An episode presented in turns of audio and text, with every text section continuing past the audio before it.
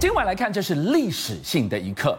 中国大陆他们的辽宁号航母跟日本出云号航母在宫古海峡短兵相接了。当共军打造零五五万吨大驱变成了无人机的母舰，要决战千里之外，我们要来看看美国如何助拳日本，也要打造最强的舰载机。事实上，这一次你可以看到，日本防卫省居然发出了一个公告，而且这个公告指的是什么？你知道，就是说它这个所谓的辽宁号啊，这个航空母舰居然出现在日本的这个这个周边啊，而且你可以看得到，它这一次是用四艘的这个船舰的编队的方式，那包含到什么？你知道，我们讲到零五五的万吨大驱，甚至零五四呢，还有包含到它这个所谓的综合补给舰，都跟着这一次的这个所谓的辽宁号啊，一起往这个日本这边出没，而且啊，它不是只有出没，哎，它预计他们其实会穿过这个所谓的宫古海峡这个地方，往东海这边去作为前。前进，所以呢，你要往这个西太这个地方走的时候，很多人就发现到说，哎，你不是只有这个所谓的单纯的通过而已啊，因为事实上他们在宫古海峡这边就已经先进行了这个所谓舰载机的这个起降，哦，而且出了宫古之后呢，往这个所谓西太这边走的时候，他又在执行了一次的这个所谓舰载机的这个起降，对，所以大家就发现到说，哎，你这个起降的时候，当然第一个你有可能是在做训练，第二个你有没有可能呢在做这些准备？这个准备叫做什么呀？你也知道，训练有时候跟作战某种程度是在一线之间而已啊。所以现在就是提防共军什么时候会不会哪一个 moment 由训转战啊？是，那我们就讲到说，其实舰载机起降对于航母来讲当然非常重要。但问题是呢，这一次这个舰载机起降，你知道，我们居然有独家找到一个画面。嗯、这个画面其实它显示的是，你在这个所谓的舰载那个这个所谓航母上面所这个起降，可能不是一般的这个我们讲是有人的这个所谓的飞行载具啊，是，而是你在画面上面所看到，事实上，哎，它居然在零五五上面有所谓无人机起降的这个画面。哇，这一架圈起来的无人机，它有什么过人之处吗？好，事实上，我们就讲，其实你在航母上面进行这个起降，你基本上就是透过这个航母的这个跑道来进行起降，这个都很正常。对，可这一被拍到是在零。零五五上面，而且你可以看到这个无人机起降，它居然是用垂直起降的这个方式啊。那很多人就发现到说，哎，如果以这个曝光的这个画面上面来讲，它很有可能像是之前啊，中国大陆它曾经曝光过这这个 CH 啊八零四 D 的这样一个这个无人机啊。对。可是差别是什么？你知道？你可以看得到，如果从它这个 CH 八零四 D 的这个无人机里面，你可以看到，因为刚刚有一个人走过去，它的比例尺上面它不是非常大型的。嗯哼。那问题是它在这上面的时候，你如果从它原来这个性能资源来看，第一个它的时速可以达到一百三十公里左右，是。而它的航程可以到四百公里啊。作战半径达到一百公里。好，我现在进到这边的时候，你会觉得说，哎，那我怎么去跟他连接？因为很简单，比如说以零五五来讲，它自己本身啊，当然你讲万吨大军，它有一定的这个作战能力，对不对？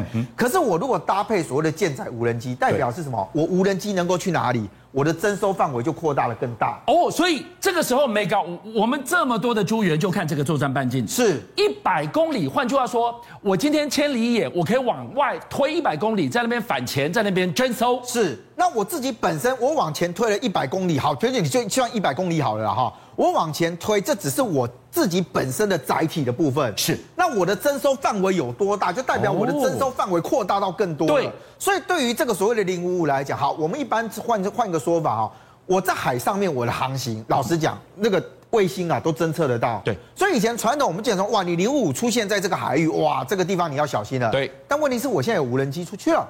所以你在空中拍只能拍得到我零五本身的这个船体，对。可是我的作战能力跟我的范围其实超出了你征收的范围了。我的探子已经撒出去了，所以回头你看，当万吨大驱零五五变成了无人机的母舰，是这个时候它的作战征收范围就倍增。但是回过头来，我更好奇的是，这一次的主角是谁？是辽宁号，哎，没错，它的舰载机。有什么猫腻吗？所以你看得到，就是说，好，我我的无人机再怎么样，因为它其实比较小型嘛，哈、嗯，而我的作战能力还是有受限。是，可是在这一次，你会你会看到，哎，他们居然怕说啊，哎，你的这个所谓的歼十五这一块啊，事实上有可能是做升级了。也就是呢，这一次被曝光的这个所谓的歼十五里面，很多人发现到说，它跟过去的这个舰那个机型有点不太一样，是它有可能是做了升级。什么叫做了升级？你知道？好，你今天回来看哦，以歼十五这种所谓的舰载机来讲，大家对于它有一定的概念。嗯。但问题是呢，哎，他们这一次曝光里面包含到它的机源的那个机翼前端的这个雷达的部分了，感觉上呢也跟过去所拍到的这个状况不同。第二个是它的这个在机翼间的这个挂架，对，其实也不一样啊。对，那外传其实它做的这个所谓改良的时候，第一个它有可能是要做什么？你知道？第一个我它可能要挂所谓的霹雳十跟霹雳十五的所谓的空空飞弹，是这第一个。第二个，其实在这个画面上面你没有看到，因为它前缘有被挡住了。嗯，那原先他们所所看到的这个情报里面，其实看到认为说它很有可能啊，它前面有这个所谓我在航母上面起降的时候，我不是前面会有一个挡板吗？是，那很有可能其实在这个地方是有被安装上去了，所以它有可能它把把这个所谓的监视，其实未来有可能要到哪里去？知道？到他们这个就会洞洞三型的这个。这个这个所谓航母上面去，那你知道他们零零三的这个航母啊，也被弹射对哦，所以这个挡板其实重要的地方其实不是来自于说啊，我就弄一个挡板在这上面有什么关系？其实，在现在的这个所谓的航母上面，其实不需要。哎，所以你看到最新升级后的歼十五这样的画面，它讯息太太多了。第一个，它以后零零一、零零二、零零三，它都一体适用。是。第二，你刚刚提到了。霹雳十、霹雳十五居然从机型的构改，你可以看出它升级后完全不一样。那是不是代表说它跟最精锐的歼二十隐形战机是同等的挂载了？好，如果用零零一跟零零二跟零零三，其实它有一点差距，你知道吗？因为零零一、零零二是用滑跳起飞，对，所以我本身是要靠飞机自主的这个升力的部分往前走。所以你可以看到，在原先的零零一跟零零二的过程当中，你的歼十五要起降没有问题，嗯，但是你受限，你是滑跳起飞的方式，所以你的飞机的载重就受到限制，所以你的油料要变少，你能够载载的这个所谓的这个这个呃呃这个武器呀、啊、也要变轻。是，可是我如果装上了挡板之后，我可以在滑跳式的呃，我已经从滑跳式改为弹射式了，那代表是什么？你知道，我可以载东西就更多了。对，所以这些改装其实某种程度来讲，大家会认为说它跟零零三是有很大的关系的原因在这里，就是它整个飞起飞的方式不同，这是第一个。第二个。如果从它这个曝光这个构型来看，很多人认为说你的歼十五在升级的部分用了 AESA 的这个雷达，嗯、那这个叫做什么？叫叫做主动相位侦正位雷达，也就是我们现在在传统机械式的部分，我的这个雷达我在征收的时候，我必须透过机械作用，所以我要扫左边的时候，我的雷达往左边扫；对我要扫右边的时候，往右边扫。对所以我有一个机械作动的时间。可是换成 AESA 的时候，它代表什么意思？你知道？就我的雷达面固定在这，我透过这个所谓的雷达面的自动的转换，所以我不需要这个机械转的这个时间了。我只要透过电流的方式，我就把我的哎要扫左边，我就要转过去。它的扫描效果更高了。第一个扫描效果更高，第二个是什么？你知道？我同步可以锁到的这个所谓的这个这个目标物变得更多。对。那所以就让我的歼十五的战机啊，从原来我这样慢慢扫一个扫两个扫三个扫四个扫，变成是我在这边直接固定一个位置的时候，我可以直接锁定它。那我的作战的能力就变为更为提升了。好，人均给我们看到的就是这个中日的航母在宫古海峡历史性的同框，日本派出什么？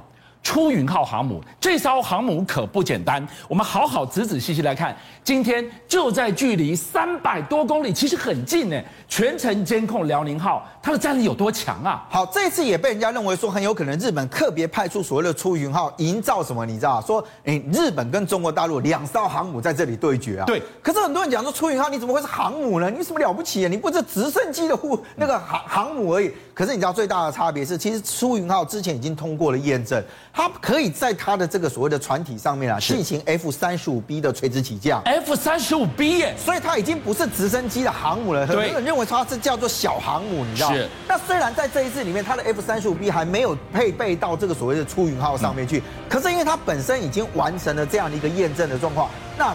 我们就讲，它其实有一些象征性的这个意义的。好，我们对于日本来讲哈，其实航日本其实本身不能拥有航母的存在，因为它现在很多的这个宪法什么其实都还没有改变哦。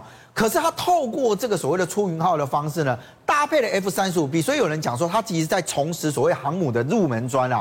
那差别在哪里？你知道，他们其实透过验证的时候，原先的设定是认为说，一艘的这个所谓的出云号的航母啊，对，它可以搭载十四到十八架的 F 三十五 B 啊。是。那代表的是，哎，我透过这个方式的这个战斗力，你怎么还可以说它不是航母？它扎扎实实就是啊。所以我们现在在谈论的已经不是用直升机的概念，我们在讲 F 三十五 B 耶。那再来就是说，因为他透过这个 F 三十五 B 的时候，第一个，他自己作战的能力就变强了，对不对？嗯、第二个呢，他们在这上面也说，哎，那我如果让你这个 F 三十五 B 真是进入到这个所谓的航那个呃出云号上面去服役的时候，那我的武器我基本上我也可以搭配其他的东西啊。所以第一个，它可以搭配说 AGM 一五八 C 的这个长城反舰飞弹。是。第二个是什么？你知道，其实呢，日本跟美国在这方面也做了一些的研究，也就是说，我今天在出云号上面我搭的是 F 三十五 B，听起来很厉害，对不对？嗯可是 F 三十五 B 有一个最大的问题，是因为它是舰载机，它又要让它能够垂直起降的时候，那它整个机体的本身就在你刚画面上面所看到，它有一个机腹的空间很大的部分要拿去装向量喷嘴。对，因为我必须调整这个向量喷嘴，所以它会压缩了它的所谓的呃弹药的挂载量。是，那甚至连我油料什么可能也都有一些限制，是就是因为那个喷嘴的部分很麻烦，就画面上面所看到。那结果他们就想说，那如果是这样，我有没有可能从其他地方去作为改良？怎么改？所以美国呢，他们的陆战队居然为 F 三十五 B 去试射一个叫做风暴破坏者的这样一个一个飞弹。嗯哼。那这个飞弹其实最大的差别是什么？第一个，它的体积就变小。是。那我体积变小的过程当中，我是不是就可以让我的这个载的这个这个飞弹，虽然我我如果大型的，我可能再装一颗啊。对。啊，我如果装小型的，我就可以多多装几颗，我可能可以装两颗了。问题是你微型化之后，你的打击力会打击打折吗？好，第一个，它把它的重量啊，把它给缩小了。那缩缩小完了之后，你会讲说啊，你你的打击力你一定会变小，对不对？所以这时候它就要需要用来做一件事情，叫做精准打击啊。哦，也就我不是用这种狂轰猛炸的方式，我今天就一定要一击必中。所以你可以看得到啊。它的这一次这个风暴破坏者，它有一个比较特大的特别，那个差别是什么？它其实具有可折收式的这个所谓的侧翼，它有四个这个所谓的侧翼跟尾翼的部分是原先在飞弹在那个飞机机体里面是收起来。那我放下去完了之后，我就把这个所谓的好，你像画面上面所看，我就把这个所谓的旁边的机打开。对。那打开完了之后，我就已经不是什么了，我就不是用投掷的方式，我可以让它用滑翔，甚至我可以控制它的这个所谓可控的。所以接下来它就变成是什么？我透过我热成像跟镭射那个镭射导引的这个方式，我让我的这个飞弹本身好，你可以看得到。它居然还具有主动搜寻的能力，它要夯下去了，看来有多准。所以我不是已经只有，就是说我今天放下去之后，我就让它自己下去打，而是我自己本自己可以征收，征收完了之后，我就确保我的这个作为精准打击。是，所以我虽然让我的弹体变小，感觉上好像破坏力好像变差了。用这个概念会觉得说啊，你的主弹头能装多少的这个这个这个这个这个爆炸量？但现在已经不是这样，因为我做精准。嗯。所以当我精准出去之后，说我只要能够对着那个目标打，打到目标，那我的破坏力，我针对主目标就可以打了。是，所以你就可以看得到，美国跟日本在这上面，其实他们都发现到，虽然我的舰载机的部分是我的战力感觉上好像不能变得很强，但是我透过武器载具的改良，透过很多的方式，让我其实我的整个攻击力道是变为更为准确的时候，那你想想看，日本跟美国在这上面，这时候为什么日本要把出云号放在那个地方？邀请您一起加入五七报新闻会员，跟俊相一起挖真相。